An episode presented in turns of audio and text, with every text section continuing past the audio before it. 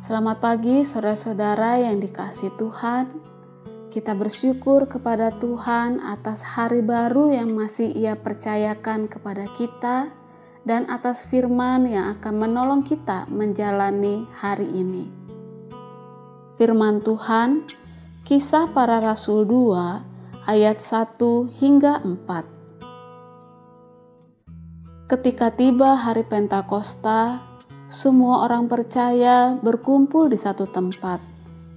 Tiba-tiba turunlah dari langit suatu bunyi, seperti tiupan angin keras yang memenuhi seluruh rumah di mana mereka duduk. Dan tampaklah kepada mereka lidah-lidah seperti nyala api yang bertebaran dan hinggap pada mereka masing-masing. Maka penuhlah mereka dengan Roh Kudus Lalu mereka mulai berkata-kata dalam bahasa-bahasa lain, seperti yang diberikan oleh Roh itu kepada mereka untuk mengatakannya. Pentakosta dahulu adalah salah satu dari tiga perayaan besar agama Yahudi yang dikenal sebagai Hari Raya Tujuh Minggu dalam Perjanjian Lama.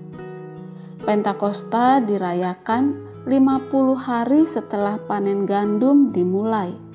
Hari yang dikhususkan untuk mengucap syukur kepada Allah atas panen yang sudah selesai. Di kemudian hari, Pentakosta dirayakan untuk memperingati pemberian hukum Allah kepada Musa di Gunung Sinai. Perayaan ini menyatakan tentang pemenuhan, penggenapan, dan sesuatu yang telah selesai. Sungguh tepat, Roh Kudus dicurahkan atas gereja pada hari raya tersebut. Kedatangan Roh Kudus adalah bukti nyata bahwa Kristus telah bangkit dan naik ke sebelah kanan Allah Bapa. Pekerjaan Kristus kini telah selesai.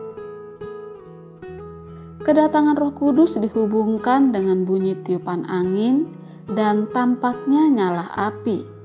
Dampaknya 120 orang murid yang berkumpul dipenuhi Roh Kudus dan mulai berbicara dalam bahasa-bahasa lain sehingga orang-orang dari berbagai rumpun bahasa dalam kerumunan tersebut mendengar tentang kebesaran Allah dalam bahasa mereka masing-masing.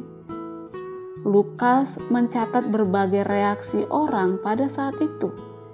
Ada yang bingung, tercengang-cengang dan heran, sangat termangu-mangu, dan ada juga yang menyindir. Bagian Alkitab ini ditulis terutama untuk menyampaikan bahwa Allah telah datang dan tinggal di antara umatnya. Roh Kudus telah datang kepada umat Tuhan dan memampukan mereka untuk bersaksi dengan efektif. Dia adalah roh yang dikatakan Yesus akan memberikan kuasa kepada orang percaya untuk menjadi saksinya. Matthew Henry berkata bahwa peristiwa Pentakosta mempunyai arti penting untuk memberikan otoritas dan juga pengesahan atas para murid sebagai utusan dari Allah.